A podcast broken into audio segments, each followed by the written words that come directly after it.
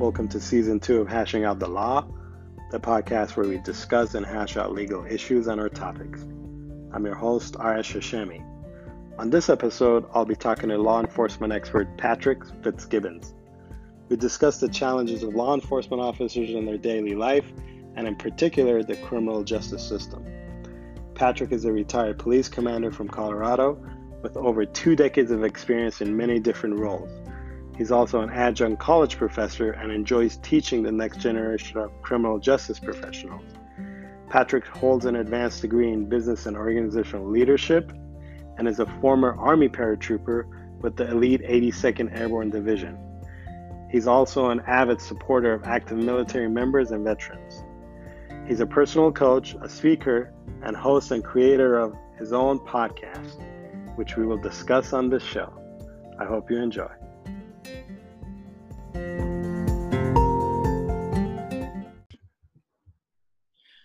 Hi, all. Welcome to another episode of Hashing Out Hashing Out the Law. Um, I forgot the name of my own podcast. uh, I have with me Patrick Fitzgibbons, uh, a guest today. He has over approximately 23 years of law enforcement experience. Good morning, Patrick. How are you? Hey, glad to be here, man. It's an honor. Thanks for having me. Well, thank you for being on. Could you tell the listeners and the viewers a little bit about your background? I know you have 23 years of law enforcement, but could you give them a little bit of the details, please? Oh, sure, Arash. Uh, you know, and uh, I started out. Uh, I grew up in a military family. My uh, dad was in the army. Um, then he later tra- uh, went into the Air Force. Um, so when I was old enough, uh, well, I, did, I didn't go to college right away. I joined the military at 21. I was stationed down at Fort Bragg with the 82nd Airborne Division for about four years. during that time, I knew I wanted to pursue I knew I was I was going to be a lifelong military person and stay in forever. Uh, and I always had an interest in law enforcement. I have a lot of law enforcement uh, in my family. So I got out of the military, moved back to Colorado, and uh, went to school while going to the academy at the same time. Graduated the academy and Air Force Academy. What's that? Air Force Academy. No, no, no. Uh, the police academy. Police academy. Yeah, and so um, went to school at the same time and uh, put myself through a police academy. And 23 years later uh, i retired last year uh, as an operations commander with my department. Uh, you know went through the ranks and uh, had a great career but you know it was time to move on and retired and i'm just having a good time. It's great. That's awesome. Let me let me start by asking you this. During your your 23 years as a law enforcement what changes did you notice from when you were a rookie till you decided to retire? And when I say what changes, I'm talking about um, people's interaction, general public's interaction with law enforcement. That's a great question. I mean, I think you know we've we've all seen the news and law enforcement's. I mean, it's a tough job. We've we've you know gone through uh, the last several years with a lot of controversy, a lot of uh, you know high profile cases. Um, as far as you know, what has changed, I think you know law enforcement more than ever is uh, under a lot of scrutiny, and they should be. They have a lot of power, and um, um, the public puts a lot of trust in law enforcement. So I think there's more scrutiny now than ever on law enforcement. Um, some of it's justified, obviously.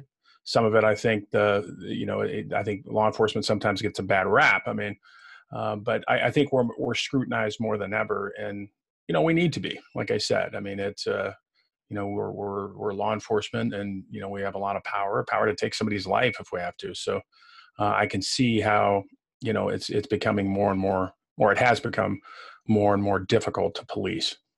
Right. Um what this what made you decide you want to go into law enforcement? I know you you touched upon it briefly but what was that moment that you know i want to be a, a police officer well, for me, it was just a natural. I mean, I wanted to help people. I wanted to try to. Uh, I wanted to continue to serve uh, in the capacity in a community. I mean, I served in the military, and like I said, I had a lot of, uh, uh or a handful of relatives uh, that I grew up with, watching them. You know, you know, hearing from their stories. You know, being a cop, I have a couple Chicago police officer uh, uncles. in my family, so just that was that was probably the the tipping point for me. It was exciting. It was a you know, you know, adrenaline rush kind of thing. And, um, you know, I was drawn to it. I mean, I was jumping out of planes, you know, in the army, so I was used to the adrenaline rush. So, uh, and I wanted to serve. You know, I wanted to continue to serve my community, uh, and I've always had that. Uh, that was instilled from in me at a very young age. So that's the reason why I wanted to get into law enforcement. That's awesome. Uh, you said Chicago, and when you said the word Chicago, the, your little accent came out. yeah. You are from Chicago, correct? Well, I have a lot of relatives. I was born in Waukegan, which is just outside of Chicago, and uh, I have a lot of relatives in Chicago, and so that's awesome. That's I, awesome. I Off subject, I started watching The Last Dance the other day. About I never seen that. Was it good or? I, I, I started it last night actually, so it's been out for a while. I only saw the first episode. I'm a basketball fan, and I grew up during that era, so I enjoyed it. It's, it's not grew up with uh, the Bulls and Jordan and Scottie Pippen and all those. Yeah, yeah. I'm a Lakers fan, Magic oh, Johnson and all that, but Jordan was uh was actually one of my favorite players. Yeah. Now awesome. let's go back to law enforcement. Um, any particular reason you decided to retire? Yeah, about four years ago, I, I started a show, uh, my own podcast, CJ Evolution podcast, and I just was really, I'm really passionate about it, and and quite frankly, Arasha, you know, I, I kind of got burned out on law enforcement. It was 23 years, and sometimes you have to step down, you know. And uh, I had a great career and retired on top, but you know, I was kind of done with law enforcement. And like I said, I wanted, uh, you know, somebody else to take my spot, young blood, get in there. So I kind of mentored a, a couple people to to take my spot. One of them got it. Um, but you know, I mean, law enforcement is. Uh, uh, you probably heard this before. I mean, it's a toxic environment. It really is. So, um, you know, people don't call the police when things are going good. People call the police when things are going bad. So eventually, that kind of rubs off on you. And um, yeah, I just knew it was time to move on. And uh, like I said, I had a great career. I started my show, which gained traction, and I wanted to devote more time to that. Uh, I've been teaching for a number of years on the college level, uh, criminal justice, and so you know I wanted to pursue other things. And like I said, I had a great ride, and there's there's many different reasons why I retired. All positive. I wanted to to to do other things. That's awesome. A uh, few things came to mind while you were answering my question. One of them, you, you said that people don't call the police when things are going yeah. good; they call them when it's going bad. It reminds me of something. Um, when little kids are being bad, sometimes the parents say, "Stop doing that, or I'll call the police and they'll come take you away." Yeah, they're just trying to scare them but I always thought that that wasn't the right thing to say because you're installing fear of the police in little children right when they're children. So when they grow up, they already had that in them. Whereas you should teach them that the police are your friends uh, and they're there to protect you. So yeah, absolutely. I, I, can't tell you. I've on a number of occasions when I was a young officer. I mean, uh, you know, because I worked in in smaller agencies, and you know, on a number of occasions, I would have a parent, usually the mother, coming to the police department with a toddler in tow, you know, a son or a daughter, you know, talking to me about how their kids weren't, you know, minding them. They weren't following the, you know, they weren't doing what they were told to do. And they wanted me to put them in a jail cell to scare them. And I said, nope, not doing it for the reason you just said. You know, we want our kids, we want our next generation, our youth to trust the police. Uh, we want them to you know give us information we don't want to instill that fear like you said from a very young age or they'll they'll be conditioned to to think well if i go to the police i'll get thrown in jail right. so yeah i mean it's unfortunate i mean a lot of you know you know i think a lot of adults kind of still have that mindset with their kids and that's one of the things that we you know it's a culture thing we've we've tried to you know change that over time and that just comes with education that's what i told that the mom when she came the last time it happened years ago and i said look i you know, I understand where you're coming from. You know, you kind of want to, you know, put a little fear into your, you know, son, but that shouldn't come from the police. It should come from you. And because we don't want to have him grow up scared, you know, being scared of the police. I, totally agree with that. 100%. Other thing came to mind is when you're retiring, time for young blood to come in. Uh, what would you tell young people who are thinking of becoming a police officer now, what would you tell them? What any tip, any advice that you would tell them? I would tell them, and I get that question a lot. That's a great question. I would tell them to uh, align themselves with the right officers in a department. Um, and what I mean by the right officers, the officers that are going to mentor them and coach them and be positive and instill good habits, uh, you know, within them instead of aligning themselves with the people that are cynical and bitter and don't like their job and you know the world sucks and everybody you know is a criminal. Um, and it's so important that young officers seek out those mentors and coaches the right people like i said in a department because that's the next generation you know um, and it's so important. And that's where ftos if you, if you know what those are field training officers when new officers uh, come on board in an agency um, there are field training officers that are, are really there to you know coach and guide and mentor you know and teach uh, young officers. Now if we have the wrong people in those leadership roles we're, we're doing those young people a disservice. So i always tell people you know just seek out the the, the positive and, and it's a rough job and, and it's not that everything's lollipops and roses all the time. You're going to have bad days but don't be around the people who are just cynical all the time and bitter and are mean to the public because that's just going to rub off on you. It's great advice. I, I, actually like that advice.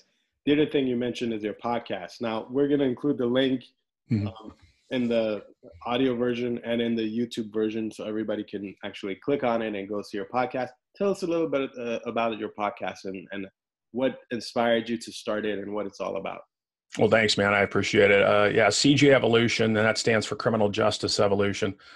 Uh, the reason why I named it that is because criminal justice is constantly evolving. We're constantly changing. We should at least be uh, making us better. So I started this show about four years ago. I think I'm up to about 360 episodes now, 362. Uh, and um, yeah, I, I, just I love podcasts. I mean, I would I, I, constantly listen to podcasts. You know, like Tony Robbins and Gary Vee and uh, all the all these other great you know shows that motivate me and pump me up.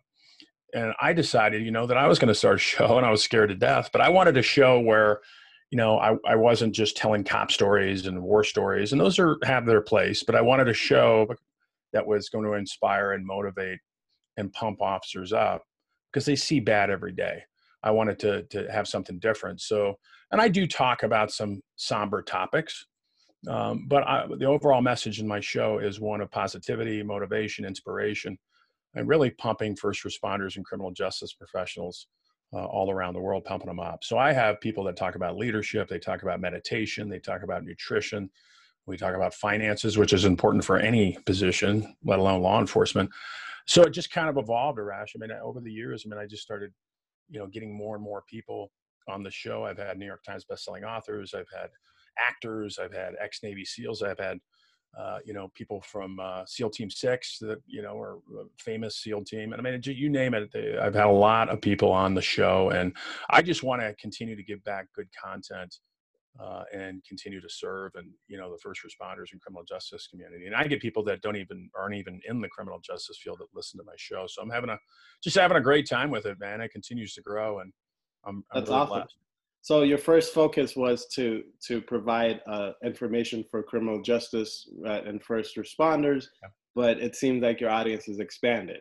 Yeah, it has. I mean, my, the primary demographic is is still first responders and criminal justice, but I mean, I, I, again, I have people that have nothing to do with law enforcement and criminal justice that come on the show that I can tie back into the field. For instance, you know, like nutritional experts and leaders uh, in that field, or, or uh, fitness experts that you know really resonates with you know most law enforcement. They want to stay in shape and they want to look good.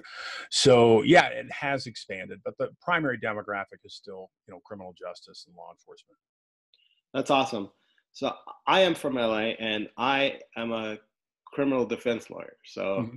uh, i have lots of law enforcement friends and i have lots of law enforcement rivals for yeah. lack of a better term and there's some police officers um, that are amazing. Um, and I'm sure you know that LA County has the largest law oh, yeah. enforcement agency in the free world, and we have the largest jail in the free world. So um, we have lots of interaction with the public and everything. Throughout my career, there has been some officers, law enforcement officers, that are just horrible law enforcement officers. I don't want to say people, but they're horrible law enforcement mm-hmm. officers. And you know, LAPD and sheriffs, they've been involved in lots of scandals where the officers are planting evidence. Yeah. uh, the officers are, eh, you know, uh, they're basically gangsters with a badge, as, as mm-hmm. they say. Yeah. Um, unfortunately, that gives a bad name to law enforcement. How would you go about rehabilitating the image that these bad officers have created for not just their department, but law enforcement in general? Because then, you know, across the country, we hear a lot of negative stuff about law enforcement. We hear some good stuff, but we hear lots of negative stuff. Mm-hmm. What what do you what do you think needs to be done to rehabilitate that image? That's a great question, Arash. First of all, thank you for what you do. I think everybody uh, always, you know, has a right to a good defense, and I agree with you. There's a there's a lot of bad officers out there, but I think the overwhelming majority of cops are, are good people. The problem is, is that you get these dirt bags that are that have a gun and a badge, and nobody nobody just says, "Oh, that's LAPD or that's Chicago PD or NYPD." Everybody just looks at a uniform and says, "All law enforcement." So that's the problem. First and foremost, you need to get rid of these people that are within the ranks. And, and that comes with changing the culture in law enforcement, which is an insurmountable task, but we can do it. But one of the ways, or I can give you six ways that law enforcement uh, can improve their image is through President Obama's, you know, he came up with this task force, uh, I believe it was in 2016, and these six pillars of police reform which I really believe in. And, and a lot of that has to do with diversity training, get out, you know, community policing. You've heard it all before, you know, better education for the, for the officers. So it's, I don't think it's just one thing. I think it's a multifaceted uh, approach. And then it starts with, uh, you know, rec- you know, uh, recruiting and hiring and retaining the right people, the right people. We need to do a better job, mainly with uh, minority communities. We need more you know uh, asian latinos we need more african americans within the department so they can better represent the community uh, and that's a hard task to do sometimes depending on where you're at but we can do it and i just really believe a lot of that uh, centers around community policing and have a good relationship you know with the public and that means officers get out of their car go make contacts i i'm not a i don't live in a fairy tale world i know people out there some just don't like the cops for good reason. Some of it is probably not a good reason. They heard it from somebody else. They're not educating themselves. And that's a tough road. But it starts with, you know, transparency from law enforcement, being more transparent. Uh, and that, you know, starts with good leadership. And, and, and there's so many different areas, buddy. I mean, and, and I hope I, I hope I'm answering your question, but I think a lot of it has to do with good communication, rebuilding those uh, lost bridges or rebuilding those bridges in communities. I mean, take Ferguson for instance. You know, I mean that that that you know city uh, just rattled. No matter what side you you fall on, uh, it's going to take years to rebuild, if it ever happens, the trust between the community members and the uh, and the police department. But it's it's a two way street. It's not just one side. Both sides have to be vested in it. So. Right, I agree. I agree. That was a it wasn't a bad answer or a good answer. It was it was it was, a it was an adequate answer, meaning it, it's it's what I wanted to see what a, a police officer would think. Their well, it's just so it's it's uh, there's so many different angles to it. Right. Uh, you know, you take social media. We could do a better job at social media. I mean, that's just one part of it. You know, uh, education. Like I said, training. I think a lot of officers need to. this is part of uh, President Obama's uh, you know task forces i think we need to get more officers into i think it should be mandated that, that officers should go through uh, you know racial bias training you know so we can spot that implicit bias that some officers have um, you know and, and that's going to help but it, a lot of it is just getting out to the communities you know um, i have a good friend that works for lapd and he works in skid row and really great guy and he's a cop and all he does every day, Arash, is, is that that's his beat. But he's not in a car. He's not doing it from his office. He's out there talking to the homeless population. He's out there helping however he can. He's a cop and he has to take action when he does or enforcement action. But he is out there talking, seeing what the needs and the wants of the community are. You know, and that's the whole folk. That's the bedrock of community policing. It's a partnership with the community. We can't do it alone but this this is a great cop and that's an example he's an african american cop good friend of mine but he's out there he's out there talking to people and does he does he connect with everybody does he reach everybody no but at least he's out there trying and i think that's what people want to see more of with their law enforcement that's actually it's a good thing you said that. LAPD started uh, in in some areas of the city um, to go back to foot patrols. Yes. So the officers can can go the old ways and they start patrolling on foot, getting to know the neighborhood, getting to know that's, the people. so there. important. Yeah, I, I agree with that. Um, you know, we are in an information business, Arash. I mean, you know that. I mean, your job as a defense attorney, it's information. Law enforcement's no different. We deal in information. Where do we get the information from? Well, from law enforcement, we get it from the public. Look, if public doesn't report stuff, how do we know about it? And they don't report stuff if they don't if they don't trust the police department. Right, I agree. You you talked about Ferguson. Um, let's talk about uh, the Arbery case. Yeah, uh, that's happening right now. It's a um, horrible case. Disgrace. It is a it, it is a horrible case.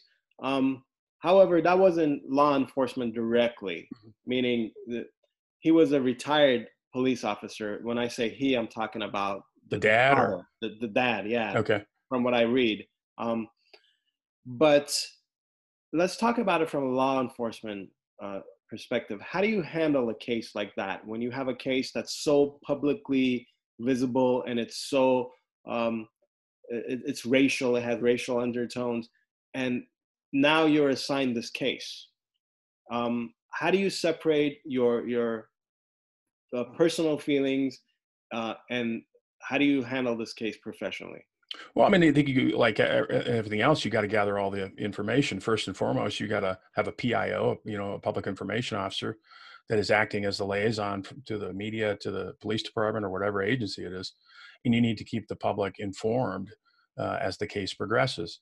But you need to have all the information. You know, I mean, that's the one thing I think in this digital age we live in. You know, people, uh, you know, see a, cer- a certain video clip and say, "Oh my God." This on its surface is is horrible. I mean, from what I read, I mean, it's just ridiculous that this guy who's jogging gets shot and killed by these idiots. But I think law enforcement, what they have to do is they have to gather all the facts, and be sure that they have all their ducks in a row before they make any statements. And, and that is, you know, the evidence gathering, um, you know, that happened on the scene. What really shocks me about this case is that it took them, I don't know, what, two or three weeks before they had it, you know, you know, maybe they were just, I, imagine they were gathering more evidence to, to have probable cause, but, um, you know, it took them a long time to make the arrest but yeah, I mean, as far as law enforcement, you want to have all your facts. You you you want to be careful with what you say. You don't want to say stuff unless it's absolutely, you know, accurate or is is uh, most accurate to your knowledge with, and th- and that's through the evidence. Now, on its face, you know, this is it looks like these idiots are, are guilty. But again, uh, we'll know more as the case emerges and you know the facts and the evidence come to light. Yeah, it, it's a horrible case, and I, I it looks like they're guilty, but yeah, it, it does. I mean, it's just it's it's just the way it, you know, the the way it, you know, uh, progressed and what I've read. I mean, I I I just don't get it. I mean, I and it, and it, and it has the undertones, in my opinion, of, of you know, obviously, uh, race motivated. Right. Yeah. In fact, last I read, FBI is is looking into yeah. into it as hate crime. So we'll see where that goes. Let me ask you another question about this case. Uh, and what do you think the implications of this outcome of this case, whether whatever the outcome is, is going to be for law, law enforcement? Like, and I know I said that this isn't directly a law enforcement action, but do you think it will have negative or positive implications for law enforcement when it's over and done? Well, I think it could have negative consequences. Mainly, why did law enforcement wait so long to make an arrest? Now, their argument would probably where we're you know gathering evidence, but I think that can have a, a negative uh, implication for law enforcement down there uh, in Georgia. Um, you know, because they they didn't make an arrest and uh, you know uh, quickly. And and I understand from a law enforcement perspective, you want to gather all the evidence. You have to have PC to make an arrest, and I get that. But if they had, the, the question is, if they had enough evidence to make the arrest from the onset or earlier on, and they didn't make the arrest, well, then it just erodes the public trust, and then it kind of goes back into that racial undertone. These two guys were white, the victim was African American. So I think this has uh, a very good chance of having negative consequences uh, for law enforcement. Law enforcement's already, you know, from day one they were getting heat uh, about this case and why they haven't made an arrest. So it's going to be interesting to see. And I, I and really quick, I my heart goes out to the to the family and the and the friends of this uh, uh, of the victim in this case. It's horrible.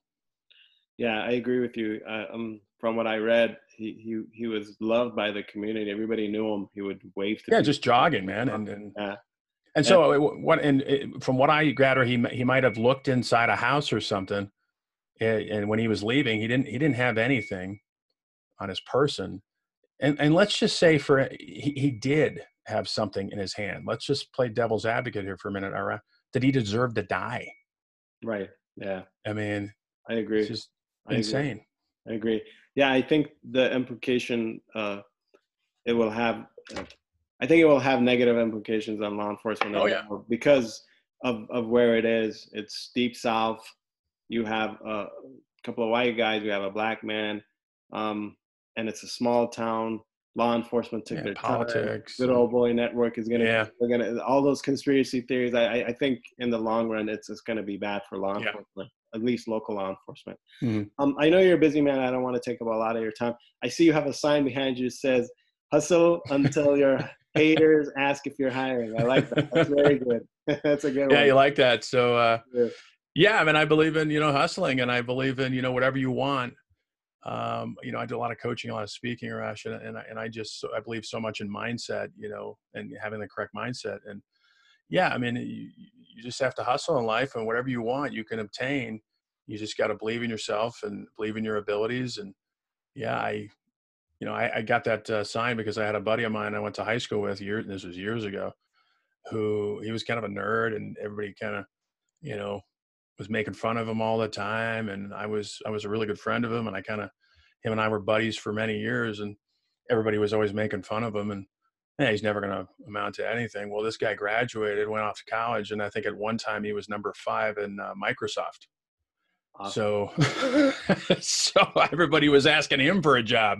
Right. so that's why i love that so. That's great. You you mentioned coaching. You you coach. Tell us a little bit about that yeah, I coach uh, mainly criminal justice professionals, first responders, and uh, the premise behind my go- coaching is called Evolve, and it's a micro book that I wrote for first responders, uh, and it's a tiny little book. That Evolve uh, is an acronym, and the acronym is uh, first of all the E is uh, elevate your thinking. Everything starts with mindset. You know, having the correct mindset.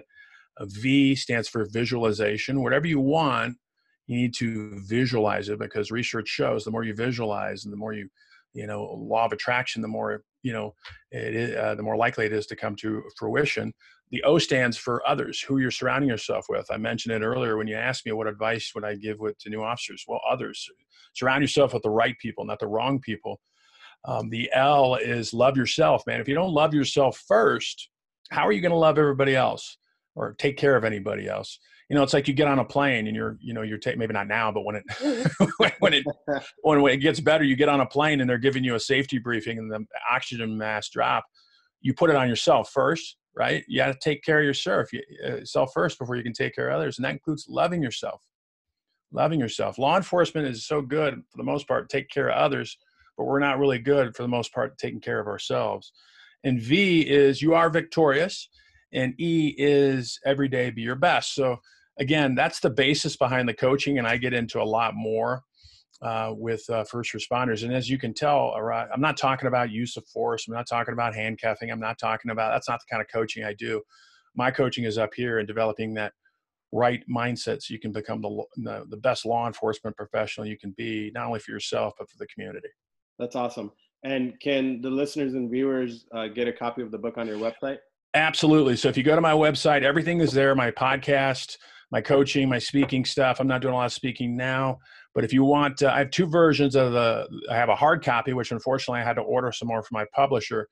But all ever, anybody has to do is just send me a, a, a message. If you want an autograph hard copy from me, send a through you know LinkedIn, Twitter, um, Instagram. Um, LinkedIn is probably my biggest platform. Or if you want an ebook version, again, cjevolution.com. It's all right there. That's awesome. We'll be sure to include the link for all our listeners and viewers. Thank you for being on. It was a pleasure. Yeah, Rash. Yeah, man. Thank you for what you do, brother. And uh, I appreciate it. It's a great show. And, and thanks for having me on. My pleasure. You have a great day. You too.